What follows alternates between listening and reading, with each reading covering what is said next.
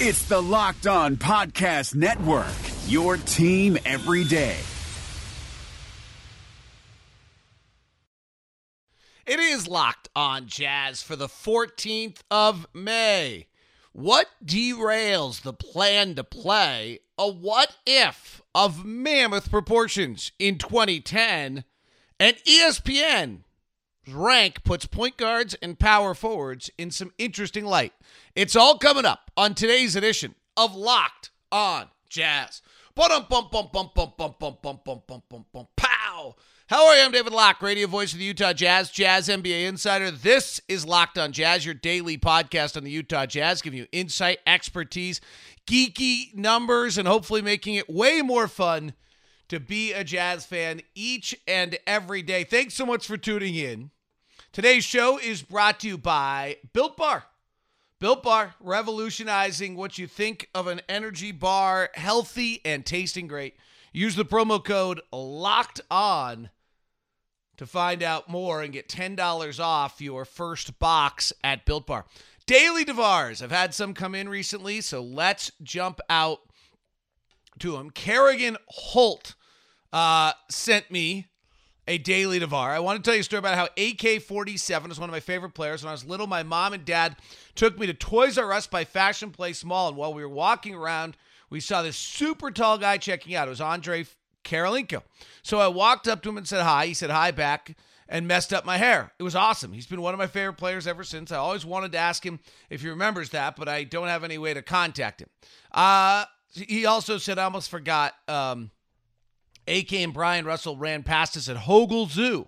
Another great Jazz memory. The fun little things, little kids make us a Jazz fan and make us uh, remember. All right, there's a uh, bunch of what-ifs that we could do, but I'm going to do one from twenty ten today. Kerrigan gave me a list of multiple what-ifs. Scottie Pippen for Karl Malone, Jazz keeping the pick that turned into Magic, successfully trading Dominique. We would have been, like, out of business. Redrafting the Exum and Canner drafts, di- keeping Deron Williams, drafting Chris Paul instead of Deron Williams. Ricky Rubio doesn't get hurt during the Jazz Rockets series. So thanks, Kerrigan. Those are great. Super appreciate your Daily Devar. Please send me that moment at d lock zero nine at gmail dot com. That kind of makes you remember being a Jazz fan uh, or something along the way. All right, so Florida, uh, we've started every show kind of with news notes.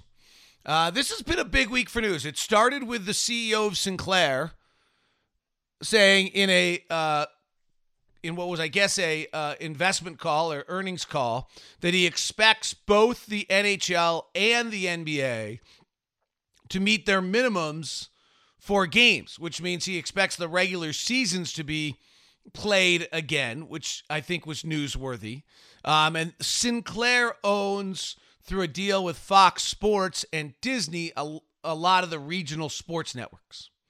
Um, and so that's why you're going to take something that Sinclair has to say uh, was, you know, as being very insightful. Uh, N H L's Gary Bettman came out yesterday and said that he uh, he expects to finish the season. So that backs that up. Florida and Arizona's governors have both said they're open for sports.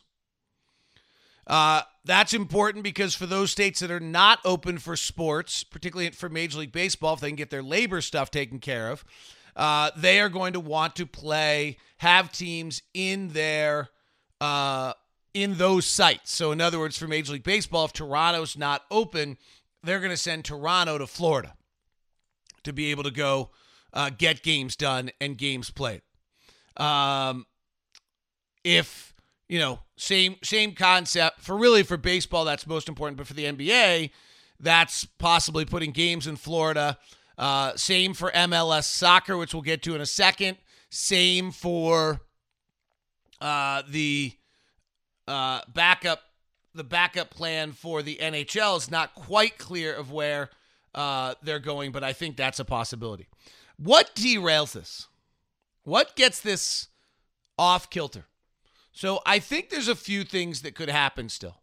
One is if we end up with some sort of um, spike in the next two weeks. Uh, the doctors that I've talked to, the people I know that are doctors, Their comment to me is we will know in two weeks whether or not the openings of our of everything up and, and the move away from stay at home has had a significant detrimental impact or not.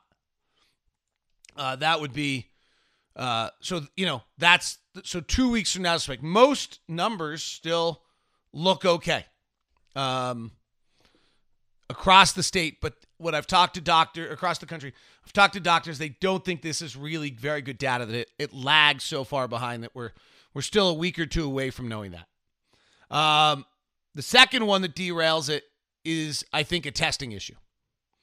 If the league cannot get the adequate testing uh, or that, you know, the Abbott boxes are struggling right now, some of those kind of things that there suddenly just isn't testing. The third one would be that some sort of outbreak takes place when someone's in a training camp. Uh, and it, I have a feeling that if something goes wrong at any of the three sports, M L B, N H L, or N B A level, that that could by that in and of itself could torpedo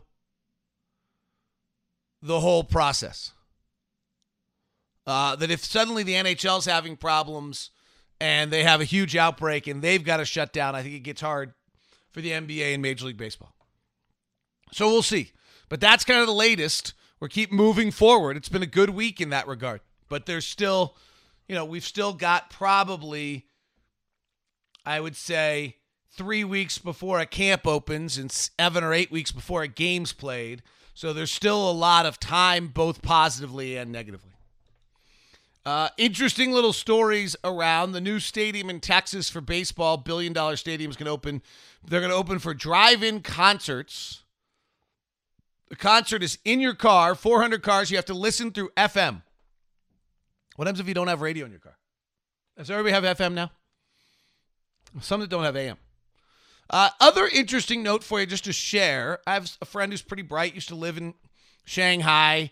Um, you know, understands China very well, very much sees the little China, the little, the China U S battle, not little, based on the Daryl Morey comments as a very symbolic item to everything that's going on with China and the world. Uh, you know, the U S has one hundred million dollars of revenue uh, tied up. Is that? Maybe it's three hundred million dollars of revenue tied up in this deal with China. Um, And says that, you know, really that there is a, in their in their viewpoint, China's become the big bully, has all the connections, able to run the U N, run the various things with their various loan deals and this and that, and they've they basically, have, you know, they're they're they're twisting everyone's arms and uh, to be able to get what they want, and that, you know, this N B A deal has become somewhat symbolic of where everything stands. And is one is actually a fairly big global impact deal on the world. It's it, not you know probably not something that I'm totally aware of, but interesting. All right, so the year was twenty ten. The Jazz were at an interesting stage. Deron Williams was in his prime. Carlos Boozer was going to be a free agent. The Jazz were playing the Denver Nuggets in the first round of the playoffs. The Jazz uh, had finished the year fifty-three and twenty-nine, second in the Midwest Division that year. Behind the Denver Nuggets, had the same record as the Nuggets. Four games behind the Lakers, a game behind the Suns, and two games behind the Mavericks. So it was a, it was a grouping at the top. And the Jazz would, would end up beating the Denver Nuggets and getting swept by the L A Lakers. But in that game, in that twenty ten series, Memo Okur would tear his Achilles tendon. What if that injury never happens? We'll look at it as we continue. Today's show is brought to you by Built Bar. Built Bar has got fabulous flavors, incredible taste, and the rumor in the podcast, Locked On Podcast World, is put them in the freezer. They're even better.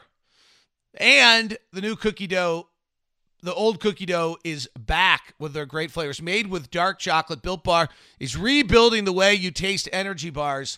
They have almost a marshmallow texture to them. They taste fabulously, and their metrics are incredible. So the banana nut bread, which people love, one hundred fifty calories, eighteen programs, five grams of sugar is all. If you... I like the double chocolate mousse, one hundred ten calories, fifteen grams of protein, four grams of sugar. Compare that to the leading men's bar, which is two point five times more calories.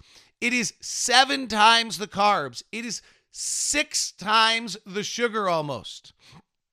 I'm telling you, it's healthier, it tastes great, and with the promo code LOCKEDON, you get ten dollars off your first box at Built Bar. Go to built bar dot com. Use the promo code LOCKEDON to get ten dollars off. Today's show is also brought to you by Murdoch Hyundai, located at forty-six forty-six South State Street, also located in Logan and located in Linden. I am driving the Hyundai Sonata. It's incredible. It's you've seen the commercials where it parks itself. It really basically drives itself. You the twenty twenty Hyundai Sonata, which is getting great ratings by Car and Driver, great ratings by Edmunds, great ratings by U S News and World Report. It has, it's got this incredible kind of look to it, little low, w- wide, cool look. Gets up to thirty-eight miles per gallon on the highway. Has one hundred ninety-one horsepower. I have every bell, every whistle on the one I'm driving. I think it's like thirty-two thousand dollars. It's incredible. It drives beautifully. It has every bell and whistle, lane follow assist, driver attention warning, forward collision avoidance, pedestrian detection. Basically drove itself all the way down to Hyundai yesterday when I had to stop by and pick up Matt's for our new Santa Fe. It's incredible. The deals are mind-blowing. eighty-four months, zero percent at Hyundai right now for the Tucson as well as the Sonata. Make no payments for ninety days as well. Check it out, forty-six forty-six South State Street in Murray, also in Logan and in Linden. Email me first at d lock zero nine at gmail dot com if you're going to stop by. All right, let's go back to twenty ten. This is right when this team is supposed to come together. Deron's twenty-five, Boozer's twenty-eight, Memo's thirty, Kirilenko's twenty-eight. Listen to this team. Listen to this team. Deron, Ronnie Brewer, played fifty-three games, got traded. So it's Deron, Wesley Matthews, Andrei Kirilenko's your three, Carlos Boozer's your four, Memo's your five, Millsap's coming off the bench, along with C J Miles and Kyle Korver. Eric Maynor and Ronnie Price battle for backup point guard to Deron. Neither does it particularly well. That would probably be the flaw of the team, ironically enough, just the backup point guard. Backup center to Memo's a little bit of an issue, as Fesenko took some of the time. Kufis didn't quite come together yet that year. But it's a pretty good team. It's the eighth best offensive team in the league. It's the tenth best defensive team in the league. Its simple rating system by Basketball Reference had them as the third best team in the N B A. They were really good. Like, really, really good. Some injuries derailed them. They just never quite... But the best team in the... The ratings for the best team in the N B A and the Western Conference, the Jazz had the number one rating. The Cleveland Cavaliers and the Orlando Magic were one and two. The Jazz had the Basketball Reference's team rating that takes into account average point differential, strength of schedule, and the rating is uh, points above and below what average performance. The Jazz were the number one team in the West. Number one.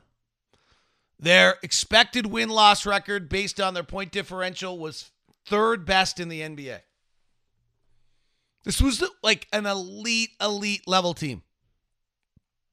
They beat, they they lose Memo Okur in the series against the Denver Nuggets in game one. He's got an Achilles issue. We're eleven minutes into game one, in Denver, and Memo tears his Achilles.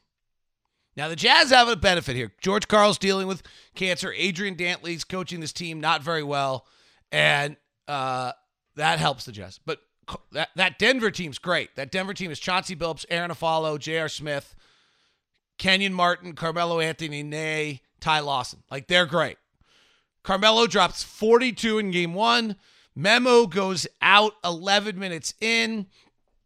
We actually play Millsap and Boozer as our four five combo for the rest of the se- series. Korver, Ronnie Price as our backup point guard. Fesenko gets a few minutes. We get blown out in game one out of the stun.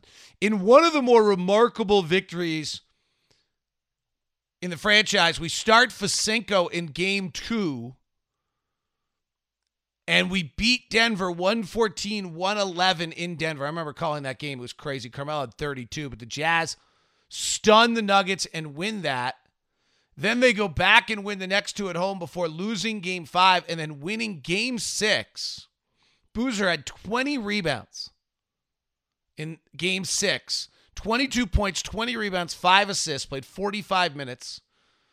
Really, we were riding the Millsaps. Uh, we were riding Millsap, Boozer, Wesley Matthews, Deron Williams, Kyle Korver, C J Miles combo at that point. Kirilenko's now injured as well.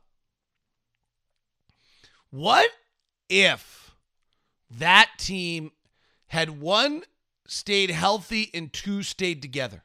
Because really, it never got a chance. It's too young. Deron's twenty-five, Boozer's twenty-eight, Memo's thirty, Kirilenko's twenty-eight. Like, right then, Millsap's twenty-four. Right then was the time.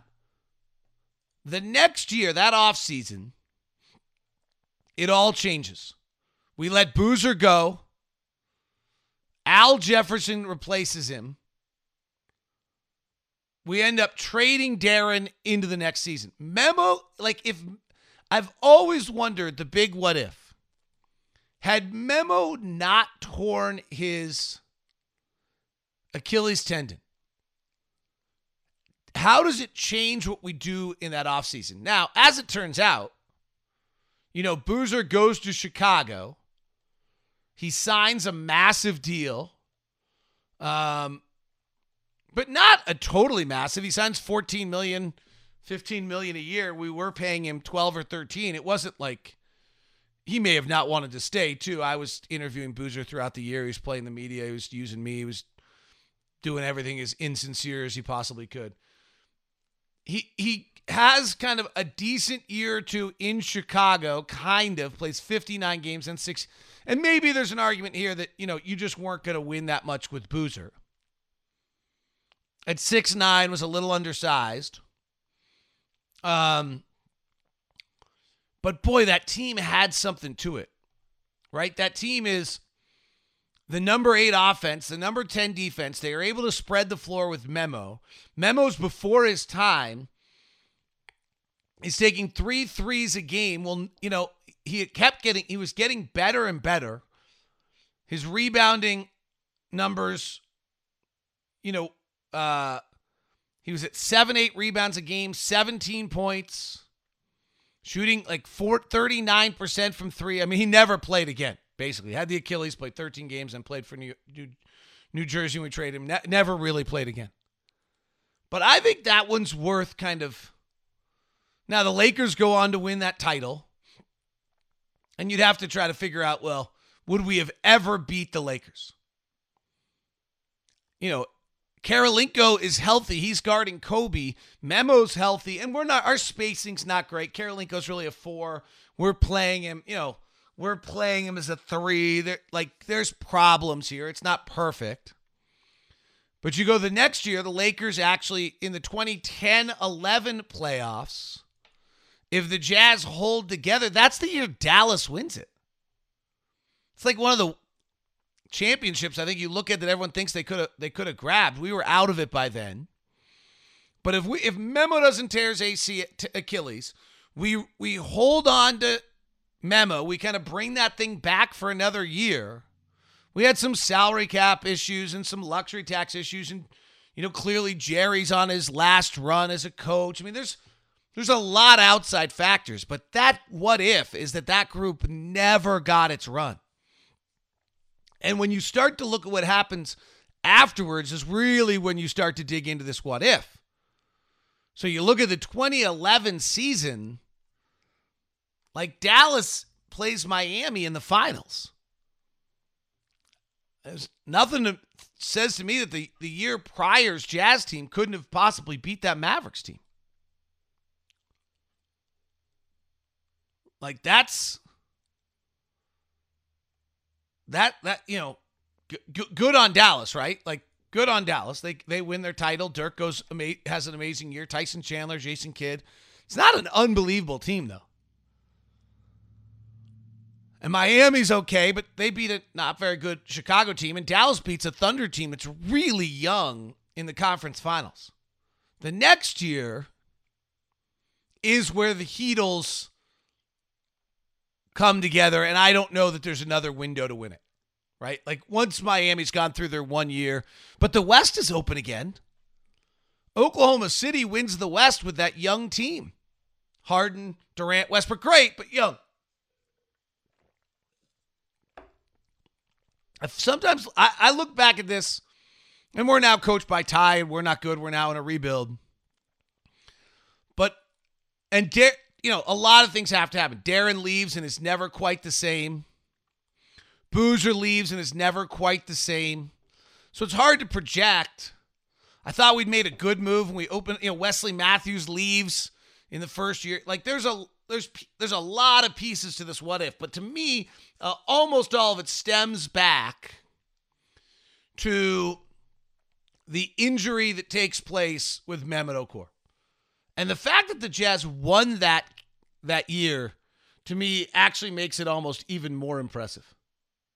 Right? The fact that the Jazz were able to beat the Denver Nuggets that season, despite the fact that they had lost Memo, and Denver had the same record, and you look at those numbers of how good that team is, I don't know. That's my grandiose what if. It just feels like everything lined up wrong for that team. Kevin O'Connor in one of the more remarkable rebuilds, signing Boozer, signing Memo, both of them get much better than you expect. You get Deron, who's at the peak of his career. You've you got beautiful pieces in C J Miles, Wesley Matthews, and Kyle Korver. It just, I mean, Deron's unbelievable. Deron's twenty-one points, ten assists a game. He goes to New Jersey. He's pretty good that next year. He's got another year or two in him before his body started to break down at thirty. Boozer has one or two more years, and you wonder if he had been, you know, if they'd all been together, whether, I don't know. To me, it feels like that, like there was a championship there to be had. So that's kind of a killer for me. Today's show is brought to you in part by S O S Support. Let me take an example. A great Utah company, K T Tape. We've all seen K T Tape. They've done, uh, to their credit, they've built up a fabulous company. How'd they build up such a, a Utah company? How'd they build up such a great company? Well, part of the reason is because they kept their mind and their focus on the things that they do great. And in the meantime, when they built and got bigger and bigger and bigger, they needed I T support. They turned it over to Jason and Scott at S O S Support. Rather than bringing it all in-house, rather than paying for all of it, they got the experts to come in and allowed K T Tape to keep their mind and focus on building their product and marketing their product and doing the things that they do great. They, S O S Support is here to do exactly that for your company. If you've got forty to fifty employees, S O S is your whole I T partner. And the I T world is crazy, right? Banks are out there right now saying, and lending institutions basically saying, if your data is not secure, we're we're not getting involved. They, they, they're, okay, well, that's a lot of work. That's where this S O S Support of Jason and Scott come into work. Data is not something you want to be chasing from behind. This is not a game that you start playing when after the crisis starts. So give S O S Support a call, eight oh one, five six three, nine seven zero zero. No obligation I T assessment. We'll include a P C I assessment. If your company doctor's office, live manufacturing, molding house, steel fabrication, high-tech manufacturing, dental offices, law offices, accounting firms, construction and energy firms. forty to fifty employees don't have the resources to pay for a full one hundred thousand dollars a year in-house I T person. Then call S O S Support. Jason started the company, eight oh one, five six three, nine seven zero zero. They're not new kids on the block. They got a track record. They got multiple references you can work with. You'll understand what they can do for you. Take I T from a hassle to something that you're not worrying about, is executing, and makes you feel secure. That's what S O S Support does for you. eight oh one, five six three, nine seven zero zero. That's eight oh one, five six three, nine seven zero zero. All right, I'll admit it. I'll admit it. My new honeycomb-style Grip six belt has become my new favorite, with the blue, with the blue belt and the new honey buckle uh, of the nat. I think it's the Naturalist series um, that I am using. I love it, uh, and I will also admit that uh, Keenan got it for Quinn Snyder, and when I saw Quinn open it and I didn't have it, I got jealous, and that's why I used that for my uh, when I did my two-pack builder. Grip six belts are the best. No flaps, no loops, no holes, no not quite fitting. Patented system where the belt, the strap slides underneath the buckle and latches at the moment you want. Been relayed to me from the guys that are a bit heavier. It's absolutely fabulous. And the exact opposite on the other side. No matter your sizing, it Grip six works perfectly for you. There's the new Workman belt series. A little heavier. Great if you got a work belt on it. Great if you got a concealed carry. Uh, new Workman Belt Series is there for you. You can get the pro pack of that. In the comment sections, please leave Locked On Jazz. Uh, they have a new Conservation uh, Series, which is actually where I got my honeycomb uh, belt for you. I like the men's Ninja Belt as well, and the Gunmetal Belt for the women. Uh, check them all out. If you buy the two-pack builder, you get twenty percent off to build your own belts. And the great thing is that the buckle and the strap separate, so if you buy two, you actually get four, right? Because you can intermix the what they are. It's all at grip six dot com. When you check out in the comment sections, please put Locked On Jazz. The deals are so good right now. We don't have a special deal for you. Just go to locked uh, grip six dot com and enter in Locked On Jazz. E S P N did their rank of seventy-four players. I thought there were, and Ben Golliver and I debate this today on Locked On N B A. I thought there were some interesting moments here. Point guards. They ranked them in the following order: Stockton, Iverson, Nash, Isaiah Thomas, and then Jason Kidd. So Stockton was one, Iverson's two, Nash is three, Isaiah Thomas is four, Kidd is five. What I think so interesting about this is what you think that order should be tells me kind of about who you are as a fan. Now, if you're a Jazz fan, you think Stockton should be on top like he is. But Stockton, you're rewarding for consistency, longevity, records, brilliance. They're all brilliant. I mean, we're talking top thirty players of all time. Isaiah Thomas or Allen Iverson's next. He averaged thirty points a game multiple times while shooting like forty percent. He... You know, his forty-eight-point game in game one of the N B A Finals when the Sixers beat the Lakers, I think it's the only game they win that series, is is legendary. His cultural impact is massive. He's six feet tall, and he leads the league in scoring four different times. Like, it's incredible. But he's single-handedly a one-man team. He has, like, ten good years in Philly, and then it's kind of a mess after that. Then there's Nash, who doesn't have a huge impact early, similar to Stockton, and wins two M V Ps.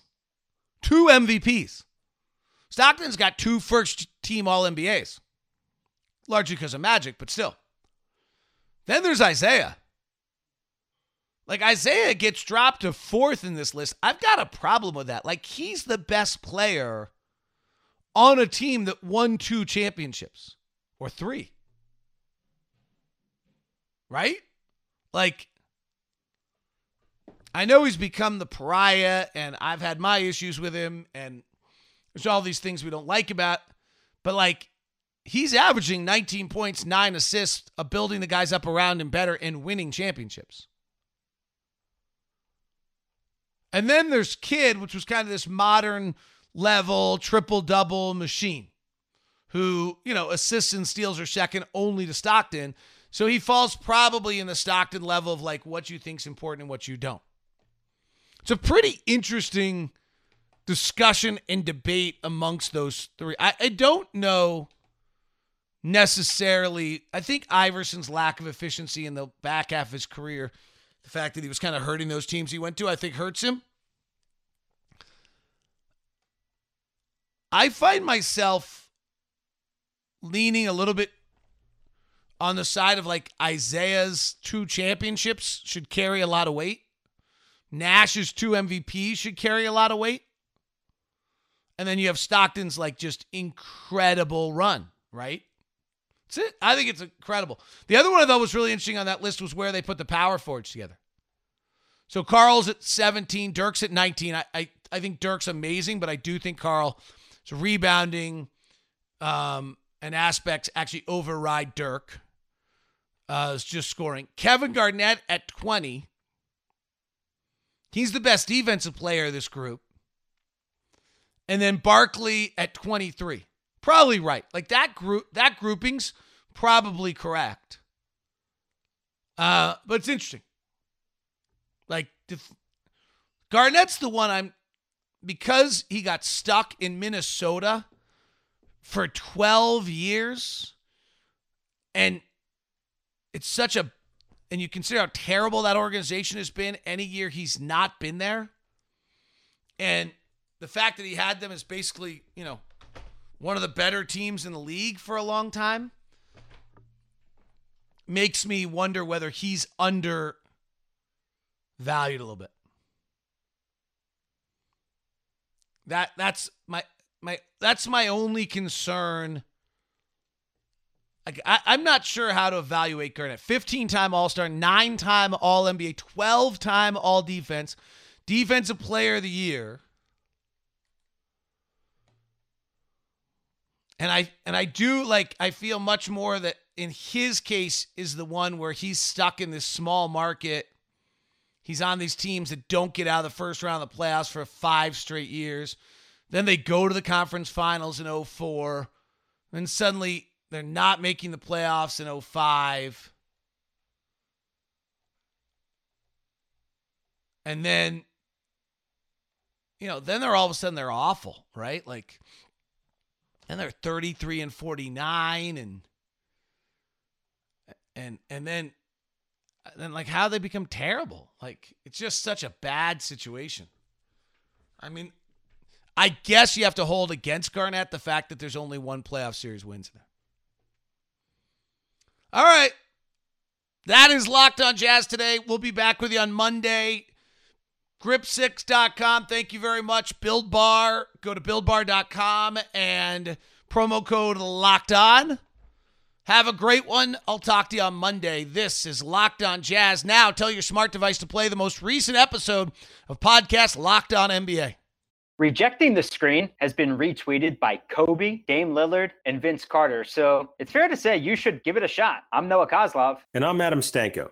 Rejecting the Screen hits your feed every Tuesday and Thursday. On Tuesday, we talk hoops and a little bit of life. On Thursday, we go I S O with a guest. Stories from anyone and everyone who has touched the N B A with tales we promise you've never heard before. Find Rejecting the Screen right now, wherever you get podcasts, and hit that subscribe button.